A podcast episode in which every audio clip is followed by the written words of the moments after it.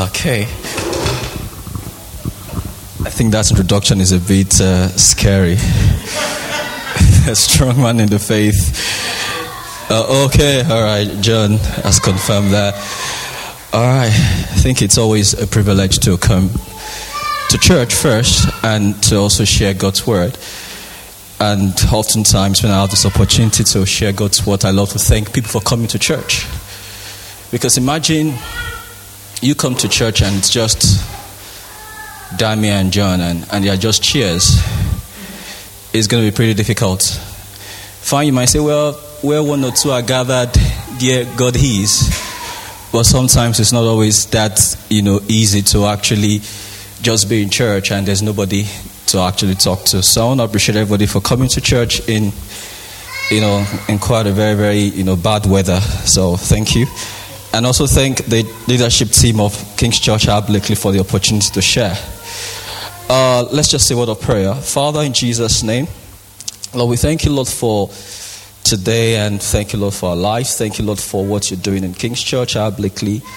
Thank you, Lord, for the good things you've done for us in our families, in our businesses, in our careers. Father, we declare that as we're going to hear your word, we pray that the entrance of God will give us light, will give us understanding, and we pray that your word will go and accomplish what it has been sent to do. I declare that less of me and more of you, that I decrease and you increase in Jesus' name.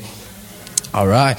So if if you've been coming to church uh, since January, you would uh, have noticed that the overarching theme of King's Church this year is about passion for the things of God. And, you know, all the messages have been centered around passion, desire, seeking for more of God. So this morning I, will be talking in that line, and I'll be talking on a topic called the kingdom pursuit or the, or the pursuit for the things of the kingdom. Now, if you read the Bible, you would discover that Jesus Christ, you know, kept telling his disciples about seeking first the kingdom of God. Matthew 6:33 is quite a very, very popular verse where you see Jesus saying, Oh, seek ye first the kingdom of God and its righteousness, and all other things shall be added unto thee. And when the, Jesus used the word seek, now what it means, I believe, is that he wants us to find something that you might not readily get. Isn't it? Now, for example, I wouldn't say you should seek for air or seek for oxygen, isn't it? Because air is readily available. So you don't really go finding what is not eating or what is not lost, isn't it?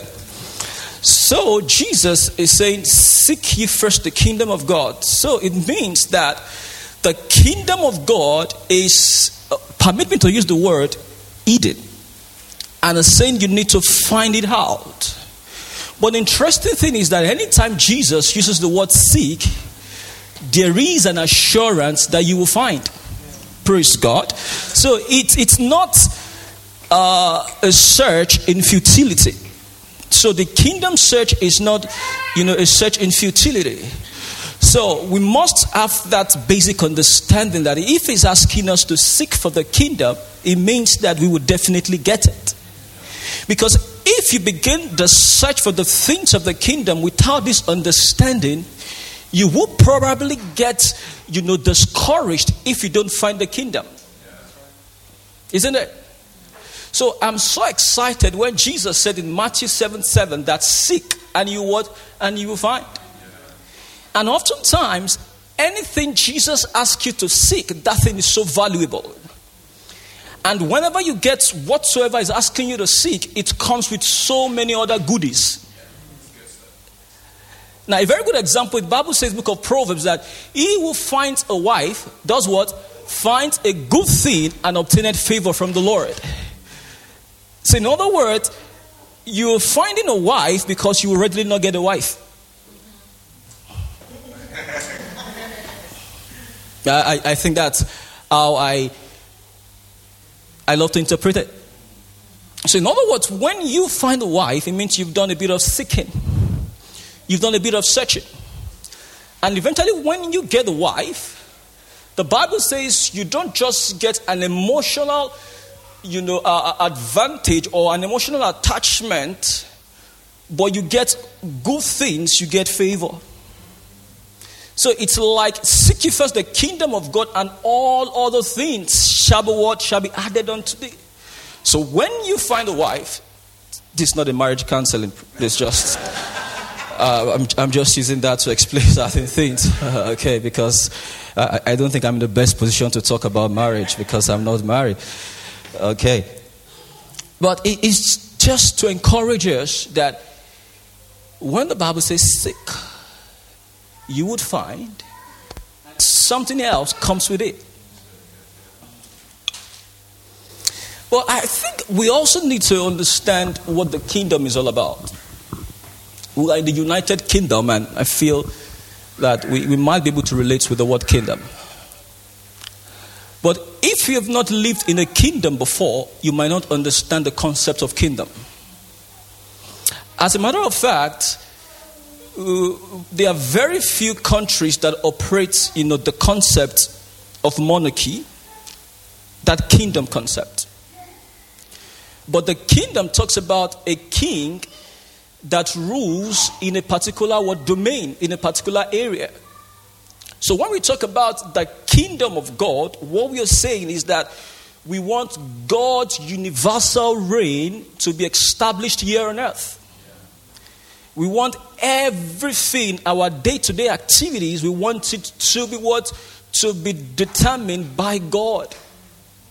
So, what he's saying, in other words, is that, you know, the constitution or the laws that should guide what we do on a daily basis should be what is in the Word of God.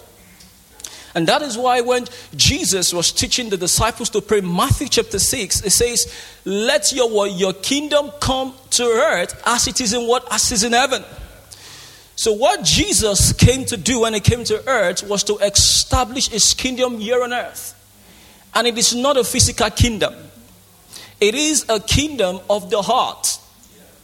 Now, just imagine if God had to come here and establish a kingdom. As a matter of fact, God, as a person now, the world is too small for God to reign. Do you believe that? Now, I keep telling you that if God was to come here in person and is walking, everybody would have to close their ears because it's so big, it's so marvelous. So, what has it done is saying, I'm going to establish my kingdom here on earth and you and I, we're going to be the king of this kingdom. So, God is not going to be the king of kings. You know, you and I are not the kings to reign in this kingdom. So, what Jesus has come to do is to, you know, you know, give us this kingdom so that, you know, we can be kings and establish God's reign and God affairs in this kingdom.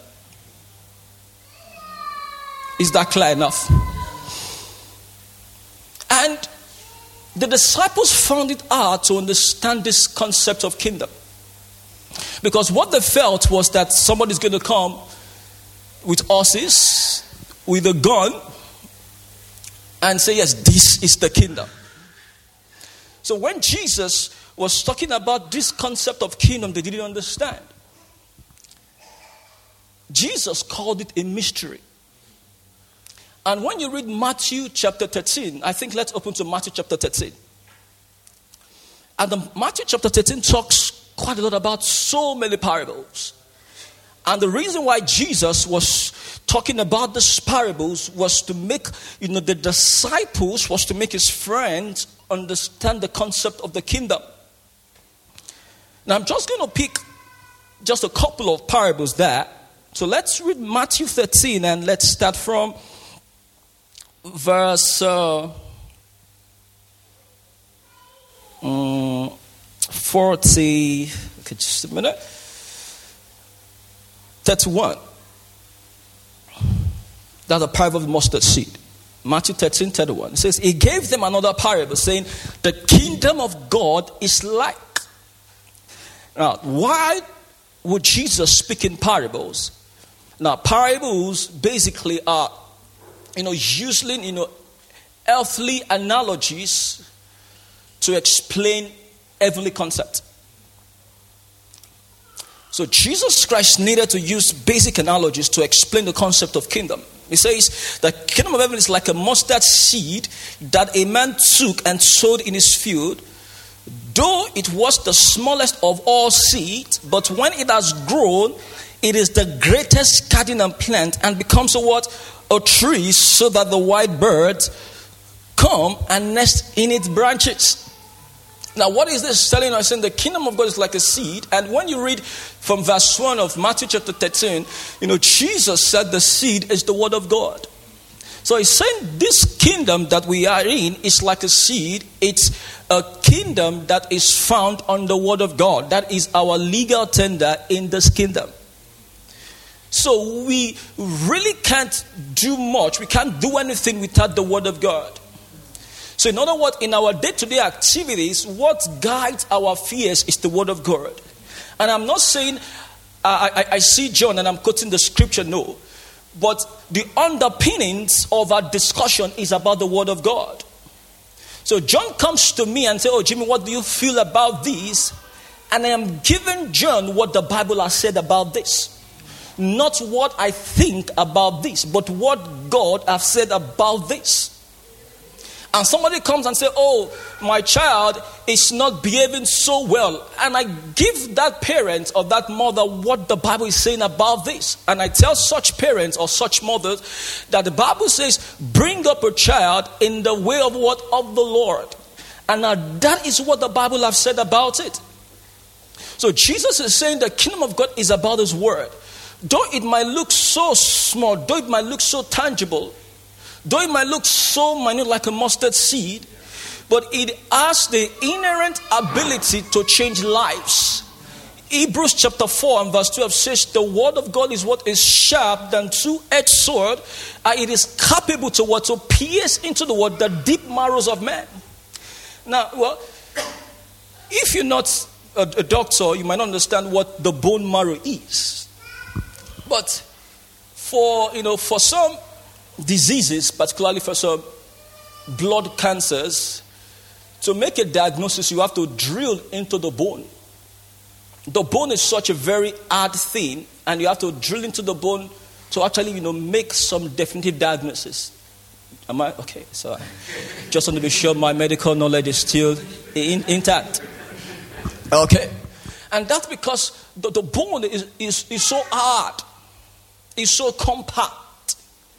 And the Bible says the word of God is able to pierce. In other words, no matter how someone's heart can be, the Bible said the heart of kings are in his hand. So the Bible says that the word of God can go pierce through the bones, pierce through the soul, pierce through the flesh, pierce through the emotions. And in doing that, the kingdom of God would come to bear. That is so amazing. Matthew 13 and verse 33. He told them another parable. Let's go to verse 33 now, Matthew 13 and verse 33. He told them yet another parable that the kingdom of heaven is like a yeast that a woman took and mixed with three measures of flour until all the dough had risen. Okay? I'm sure if you do loads of baking, you're able to relate with this. Now, if you've seen a yeast before, it's, it's quite small, isn't it? But you put it inside whatsoever you're baking, and before you know it, what it begins to what make it rise, isn't it? So the Bible said the kingdom of God is also like a yeast that when you put it somewhere, it begins to rise. It might be a gradual process, but it's going to rise. So, in other words, the kingdom that God has come to establish there is going to be what? A gradual rise of the establishment of his kingdom here on earth. And this is what Jesus has asked you and I to pursue. So Jesus is saying, I first of all want my kingdom to be established in your heart. And for my kingdom to be established in your heart, you need what the word. And as the word of God changes you in and out, you go out there and also begin to what to declare the what the kingdom to the people. Now let's look at another parable. I think let me share this two weeks ago, 44. The same Matthew the thing. He said the kingdom of God is like a treasure hidden in a field that a person found and hid. Then because of the joy, he went and sold all that he had and brought the field. Now, there's a caveat here. Now, uh, Jesus is not trying to portray a sort of shady kind of a thing. Now, imagine you saw a treasure in a particular land that is probably not your own, and you now want to go sell the land because you want more treasures. No. But what Jesus was trying to teach is that the kingdom of God or the word of God, when you begin to read the word of God, you begin to see treasures. You begin to see what you have not seen before. And these treasures are not necessarily things you can feel, they are priceless things, they are invaluable things. One of the treasure God what brings is the treasure of joy, is the treasure of peace. You know, sometimes we don't understand, we don't know how, how much, you know, valuable peace is. You don't know how much valuable joy is. So the Bible says that the Word of God is like, you know, reading the Word of God and begin to see this heaven, you know, these great treasures. And when you have an idea of the treasure, you would go sell every other thing. What it means is that you would sacrifice every other thing just to dig deep because there are more treasures. So, for example, I read the Word of God and I'm beginning to see deep and deeper things. I know there are still deeper things. So, what do I do? Anything that will prevent me from having what a better grasp of the Word, I need to do away with those things in pursuit of the word because I know as I read more, I begin to what get so better things. And each time I read God's word, I come and I'm so excited. And somebody says, Oh, Jimi, why are you excited? I said, I can't even explain. You need to go and, and, and say But you need to what to let go to deep more. So sometimes the reason why people don't let go because they are yet to what to see treasures. So when Jesus was saying, Seek ye first the kingdom of God, and all other things shall be added unto thee. So Jesus is not against the other things. The other things talks about food, shelter, you know, having a big house, you know, getting a good job. It is beyond that. As a matter of fact, sometimes God needs to give us all these things so that you would know that all these things will not satisfy you. But because we've not gotten all these things, we think that is all to life. Praise God. so the question today is that are you ready to pursue this kingdom? Now, what are the challenges to kingdom pursuit? The first challenge is the fact that we don't know who we are. Second Peter 2 9, permits me, I'll be quoting the scriptures offhand because of time. It says, We are a chosen generation. We are a royal priesthood. We are a holy nation. It said, We have been brought out of darkness into this marvelous light to what to proclaim the praises of what of God. Now, who are you? You need to understand who you are. You are what you are a king. You are chosen. Now, if, for example, I am born in the lineage of the of the Queen of England, Will I need to struggle for things? you know, I, I, I don't think Prince Charles would ever struggle for things anymore. They would never. And you know, and the Bible says that you are also what in the lineage of the King of Kings. So because we don't understand who we are, that's when we begin to get so much anxious about the other things. And Jesus is saying, when you understand who you are, you need to come more to me. So when we gave our life to Christ, you have become a king, you have become chosen, you have become holy.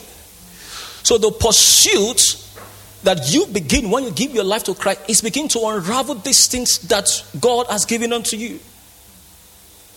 You know, the story of the prodigal son is so funny because sometimes we think the guy that went is the prodigal son. Yes, it's bad, but the guy that stayed is also as bad as the guy that went.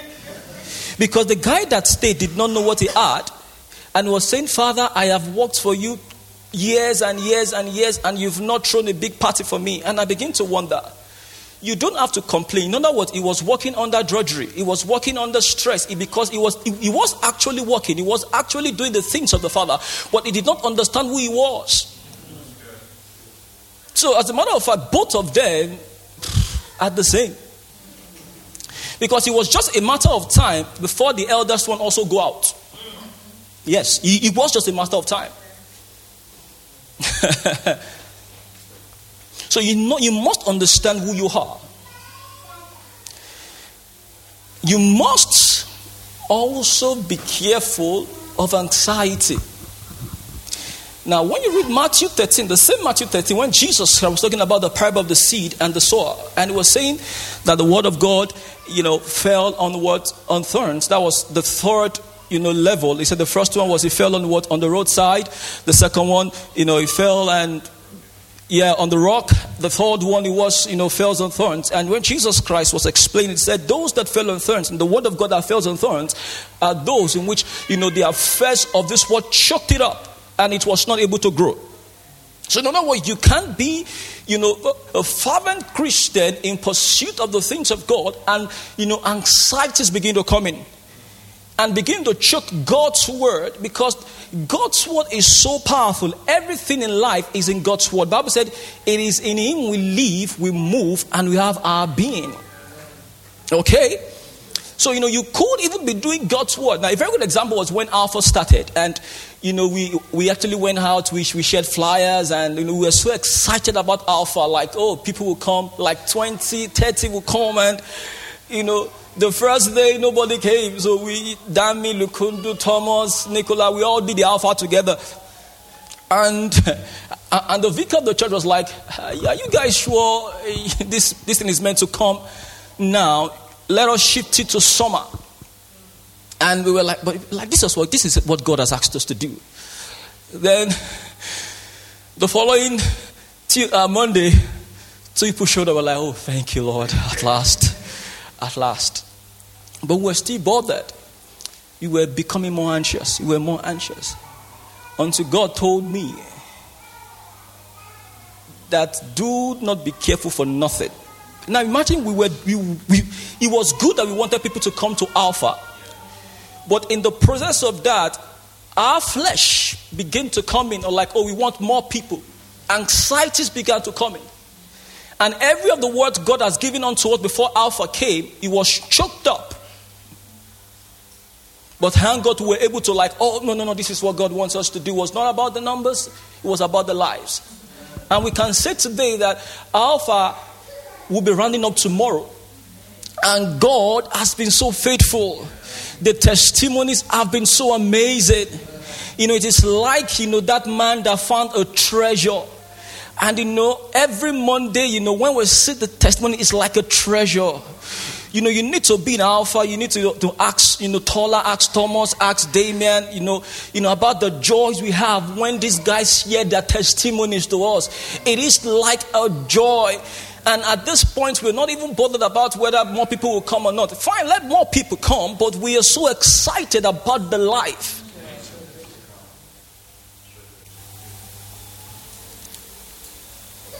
Finally, the pursuit of the things of the kingdom cannot be done by human strength. Hebrews chapter 12 says, it says, Now that we are surrounded by a great cloud of witness, let us therefore run with perseverance the race that is set before us. Now, the word perseverance, you know, gives me an idea that you know the pursuit for the kingdom is not a sprint. It is a what? It is a marathon. It is like an Iron Man, you know, race. Yeah, I think I remember when uh, Thomas's friend, what's his name now? Lucas, talking about Iron Man. We have to run loads of miles. You swim, you're on the bicycle. Now, you know, my master's was something about sport and exercise, and I understand, you know, the place of the exercise physiology. What people have to do, you know, to boost up their endurance, you know, ability. So you know, the writer of Hebrews is saying the kingdom pursuit is, is not a sprint, it is not an Usain Bolt kind of race. It is a Mo Farah kind of race. and you find out that when you look at those that do such kind of race, their physique tells you that their lung capacity is much more. They have, you know, an expanded lung capacity. So God is saying, this race, you need that endurance, and it comes by the Spirit of God. So I'm, I'm, trusting God today that there's going to be a release of that, of that grace to endure this race. Because you cannot do it by your strength. Then when you read 4, it says, we should lay aside all things that easily beset us. Now, when you look at the sacrifice athletes put for a race, now I think the next Olympics is in two years' time. Everyone that wins an Olympic medal has been preparing at least four years before that time. Go, go find out. And if you look at athletes or footballers, it's as if some of them don't have a life because the energy, the sacrifice you put into, into you know, sport is so much. Is so much. Is so much. So, are you ready to actually pay this sacrifice? Now, this sacrifice is going to mean that you might have to be more in the, body, you know, amongst the brethren to steer yourself. Hebrews chapter 10, verse 24 says that let us consider to you know to stir ourselves up in love. He said, therefore, not forsaking the assemblies of brethren now, whenever we are together, there is a steering. There is a steering. There is a steering. Now, for those that cook a lot, you find out that if you don't stir, you might not get the best out of that meal. I remember in those days, because I'm the only boy, I've got four sisters, and I felt I could cook. So when I got to uni and I was trying to prepare, you know, jollof rice, and I found out that I, will just put all the other things there, and when the rice is done, I'll find out that there's this chunk of rice that add more salt. The other chunk will not have more salt. This chunk is going to have more Maggi. The other one will not have more Maggi and it was it was it was it was just crazy. And you know the problem was that i didn't just i didn't stare well. So in other words it was not as if there is no Maggi in the one that didn't that didn't feel like there was no Maggi it was because i didn't stare well. So whenever we come to the body of christ there is that steering it's not as if you don't have those things but there is that steering you know you begin to see those things come to what come to what come to reality. And he now says finally looking up to Jesus. Now, you're not looking in your kingdom pursuit, don't ever look to man, look up to Jesus. Look up to what? Look up to Jesus because He is, the Bible says, is the rewarder of those that diligently seek Him. So look up to Jesus. Say, God, this is the race. I want to know, you know, study your word more. I want to go out more for evangelism. By my power, by my strength, I cannot do it, but I'm looking up to you. And as you look up to Jesus, there's going to be what? A release of grace. There's going to be, be what? A release of power. I just want us to pray now. And, and, I, and I believe so strongly that God wants to cause a release God wants to cause a release. I believe this is quite prophetic. God wants to cause, a, you know, an endurance, a perseverance grace upon somebody. I don't know if you're here today and you know you're trusting God for that perseverance, for that endurance. Wherever you are, I want you know those around them to just lay hands and just pray for them. Father, we thank you I had this in my spirit, you know, you're trusting God for that pursuit. You know, this is what you want. You want more of God. God, let it be a strength. Just for those around them, just lay hands on them. Just pray for them. Pray for them.